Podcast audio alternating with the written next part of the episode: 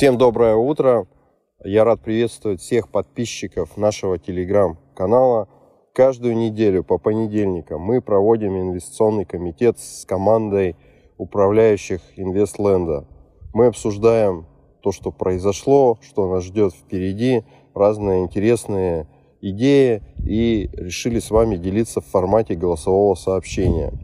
Нам очень важно ваше мнение, оставляйте лайки, если вам нравится такой формат. На прошлой неделе мы увидели снова а, повторение то, что уже было не один раз. А, все ждали инфляции, инфляция вышла выше, ну и после этого, как обычно, рынок начал отскакивать. То есть такой сценарий уже был неоднократно.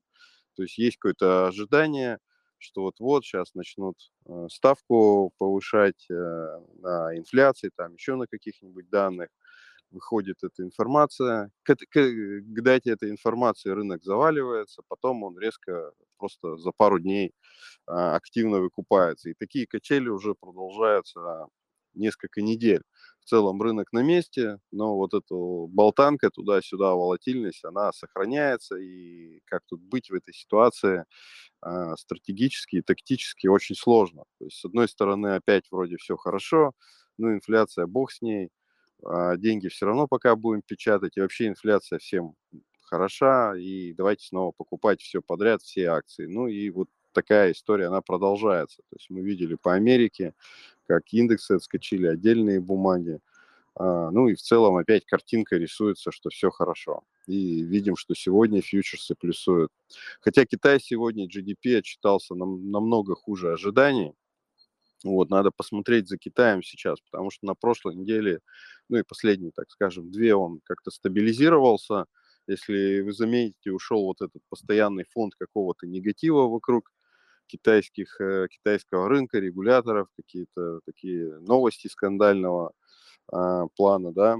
И, в общем-то, Китай нашел какую-то стабилизацию, и мы видим это и в индексах, и сама Алибаба тоже стала более-менее развернулась и отскочилась опять на уже не такие шокирующие уровни. И нужно будет как...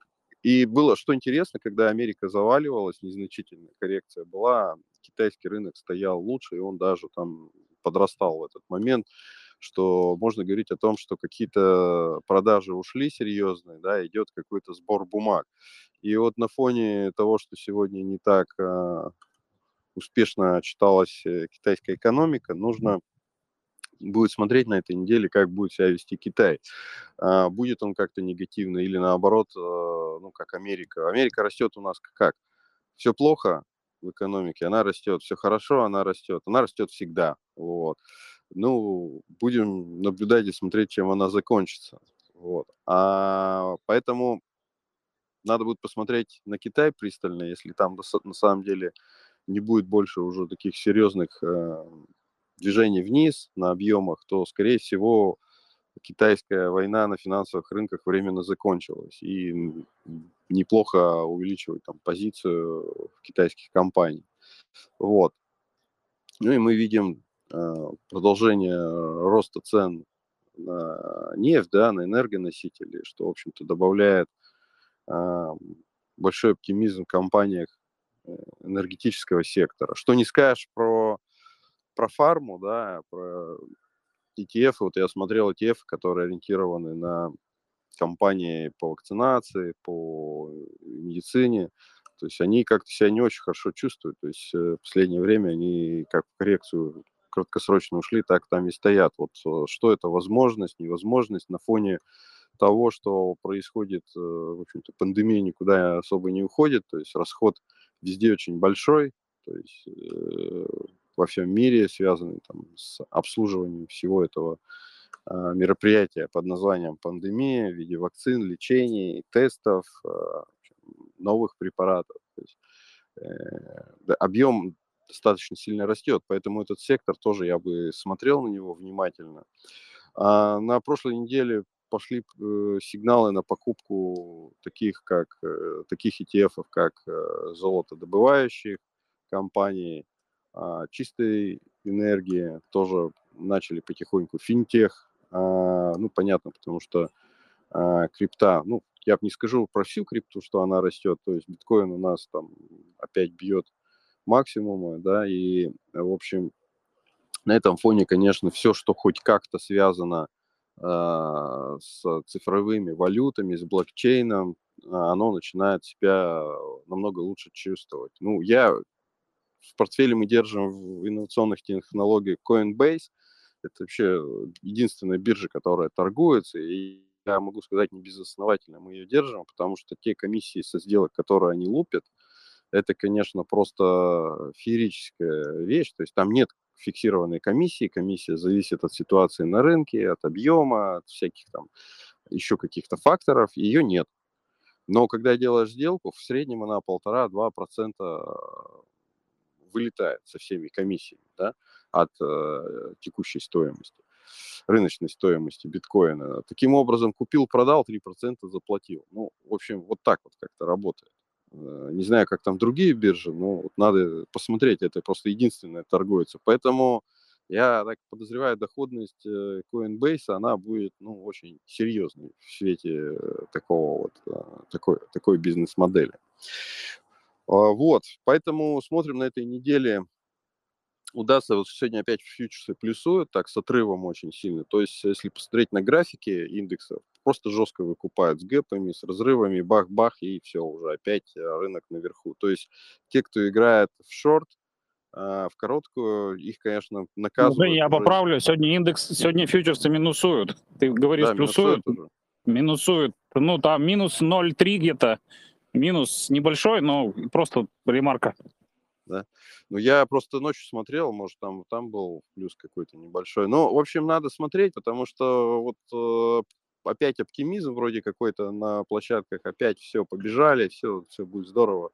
И, конечно, на этом оптимизме опять возникает какой-то новый комментарий, что, ой, все пропало, инфляция растет, а инфляция, ну, в принципе, по логике вещей она должна расти, да, то есть энергоносители растут, э, а, по доставке, delivery сервис все тоже цены выросли на максимум, то есть дефицит э, и рост цен чипмейкерс тоже, в общем, всех составляющих рост очень значительный, то есть он гораздо превосходит те 5%, которые а, официально даже считает э, инфляцию да, в Америке. Поэтому, на мой взгляд, инфляция во многих секторах, она уже перевалила там 10%, да, вот, как обычно считают, это ведь уникальная вещь, как посчитать инфляцию. Мы это на себе в России чувствуем, что инфляция всегда маленькая, но расходы всегда больше. Поэтому в любой момент может что-то произойти, там новый комментарий какой-нибудь. А, это, это важно. Вот, а, не знаю, Игорь, что у тебя добавить там есть по Америке и по России, добавляй, пожалуйста. Ну да, добавлю, что рынок продолжает быть таким очень ротационным, да, и э, как бы одни сектора начинают вдруг, или рынки отраслевые, или страновые начинают резко падать, другие резко расти. То есть такой характер рынка, в принципе, остается. Да, и мы видели, что вот европейские и швейцарские акции испытали достаточно серьезную коррекцию, там в 15%. Вот. Э, с другой стороны, это далеко не всех, далеко не всех рынков коснулось. Вот. Поэтому, наверное, вот такая вот нервная ротация, она продолжится. То есть люди будут искать там какие-то новые темы, из старых тем выходить. Поэтому даже локальные какие-то истории, то есть они которые там э, показывали силу, вдруг резко меняются и начинают их продавать, и начинают заходить в другие, а, в другие сектора. Вот, из, э, да, энергоносители, стоит сказать о том, что да, близко к максимуму, то есть э, рынок криптовалют снова пробивает максимум, по крайней мере, близко к этим, по крайней мере, капитализация крипторынка, я так понимаю, достигла нового исторического рекорда. А, вот, это тоже на фоне, я так понимаю, инфляционных, инфляционных ожиданий высоких, вот. Э, касательно рынка облигаций, да, то есть э, интересная конструкция как предложение для ETF стратегии. А вот это как бы, скажем так, комбинация из ETF TBF э, плюс ETF на короткий high Вот хотел обсудить, потому что я что-то думал на этой неделе, думал, что это хорошая а, хорошая комбинация для вот текущей, текущей ситуации, когда будут ставки находиться под давлением, Вот. Но с другой стороны, э, сидеть ждать, когда это все это закончится, это может длиться там несколько лет, да, и, наверное, в стратегии люди не готовы сидеть просто в кэше. Вот, поэтому предлагаю вот эту, вот эту историю обсудить. Мне показалось, что это может быть интересная идея в, в, текущих, в текущих условиях. Вот. По российскому рынку тоже такой ротационный трейдинг пошел, то есть э, там несколько охладил, э, охладился пыл в «Газпроме», вот, и один из э, международных банков сделал подробный э, анализ э, влияния на прибыль «Газпрома» текущего взлета цен на газ, и вдруг оказалось, что э, как бы положительного влияния-то почти нет. И, и, в принципе, то, что «Газпром» торговали, там, коррелировали со спотовыми ценами на газ, это несколько там преувеличенное влияние, потому что парадокс в том, что вот там, по-моему, кто-то из банков написал, что ключевой э, бенефициар э, текущих цен на газ — это Петрочайна, потому что оно по силе Сибири покупает «Газпром», у «Газпрома» газ, а продает его почти в три раза дороже у себя среди потребителей. Вот, поэтому а, маржинальность, она на самом деле не всегда там, где видится на первый взгляд. Вот, поэтому ротационная вещь как бы ротационный рынок остался, э, то есть э, началась какая-то коррекция там в, в Газпроме, в Сбербанке, нефтяной сектор пока стоит э, прилично, вот, металлургия, с, к сожалению, тоже пока голову поднять не может, несмотря на рекордные Э, дивиденды и позитивные ожидания. Э, здесь пока там устойчивого позитивного тренда нет. А вот, поэтому картинка тоже такая очень, очень э, разноплановая, нет единого движения, единого движения на рынке. По рынку драгметаллов на прошлой неделе произошел отскок вверх, вот, но тоже как бы с особой устойчивости мы не наблюдаем. Здесь, наверное, только ралли там в алюминии продолжается которая пока никак не, никак не заканчивается. Вот, сегодня, на этой неделе ожидания по э, ставке ЦБ РФ, да, очень тоже в, различные ожидания у разных игроков, поэтому в пятницу мы видим, наверное, колебания, серьезные колебания по валютному курсу, возможно, и по рынку, и по рынку облигаций рублевых. Ну вот, вкратце у меня все. Угу. Спасибо. Спасибо. Игорь Чукаев, у тебя есть что по недвижке, по облигационному рынку или по другим добавить? Ну, а, я сначала еще немножко про финансовый сектор поговорил, то есть э, про, про mm-hmm. банки. Там а, очевидно, что с ростом процентных ставок а, балансы банков как бы, будут чувствовать себя лучше, чем, может быть, другие какие-то сектора, потому что процентная маржа просто вырастает. Вот, э, в принципе, мы э, уже видим, как э, неплохо там отросли ETF на финансовый сектор, как неплохо отросли банки. Там тот же наш Сбер, Тинькофф, ВТБ, там, да, они по-разному немножко, но тем не менее все, все как бы все неплохо прибавили. Вот, и с этой точки зрения, то есть я за этим сектором слежу при наступлении как, какой-нибудь коррекции, там процентов 10, может быть, может быть 7, я думаю, что это интересная идея на ближайшие там 2-3 года. Интересная среднесрочная идея. Вот, э, по поводу недвижки, ну, вот как Игорь правильно заметил там пару недель назад, э, ощущение такое, что а, своя какая-то собственная идея из э, рынка ушла, то есть э, рииты, ETF на рииты, они ведут себя точно так же, как, э, ну, очень похоже на поведение э, широкого рынка S&P, то mm-hmm. есть э, когда там все вверх, и тут растет. Ну, то есть э, на текущий момент э, нужно как бы признать, что... Своей идеи нет. Да, своей идеи нет. Своей идеи нет, э, но остается хорошая идея дивидендная, то есть, тем не менее, они выплачивают там хорошие дивиденды по 4-4,5% годовых, вот, ну и могут, наверное, показать какой-то рост э, вслед за рынком. Не знаю, э, не готов сказать, что она должна, эта идея, вернуться или не должна вернуться. Здесь э, будем смотреть, но вот в, в моменте так. Поэтому небольшая доля в портфеле в кэше остается, там порядка 17%. А если будет пробитие максимумов наверх опять, ну, будем, значит, заходить. Если не будет, ну, посмотрим, что там делать. Вот как-то mm-hmm. так. Окей. Okay. А, ну, слушай, ну, до бесконечности РИИТ и рынок э, недвижимости не может расти, это понятно, он и так хорошее действительно движение показал, и чтобы дальше себя чувствовать хорошо, ему нужна передышка, поэтому все то, что сейчас происходит, я думаю, что это, ну, в принципе, логично, хотя логика враг э, ну, правильных инвестиционных решений последние два года, но тем не менее, вот то, что мы видим, я согласен, что, скорее всего, там просто сейчас нету какого-то яркого, ну, яркого движения какого-то. Пока, наверное, нужно постоять и получать неплохие дивидендные доходности в валюте.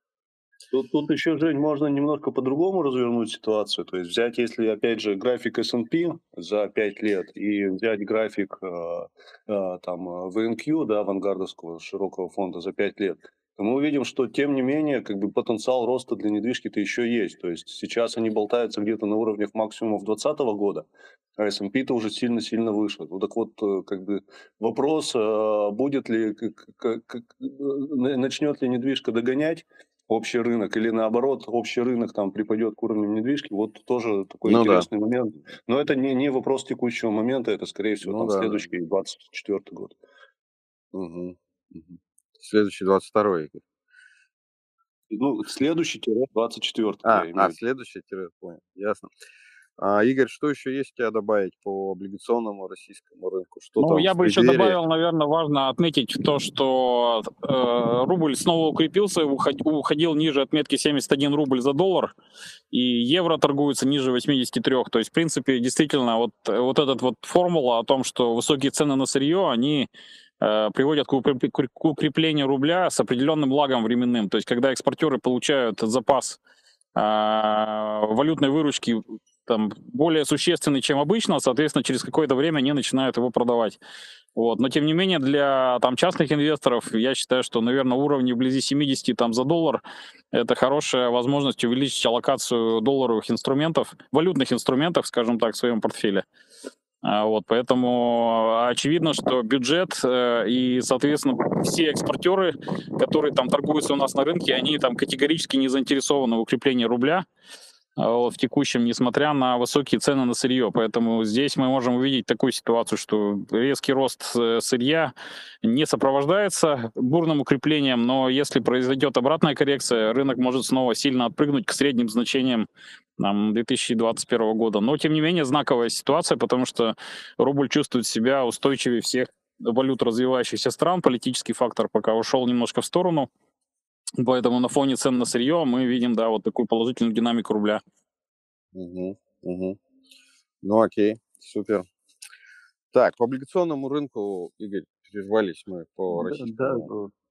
Ну, у, у, у меня, э, честно говоря, у меня большое желание, чтобы э, ЦБ в эту пятницу вышел и сказал, что все, там, повышаем сразу на 100 пунктов и, и, и как бы все.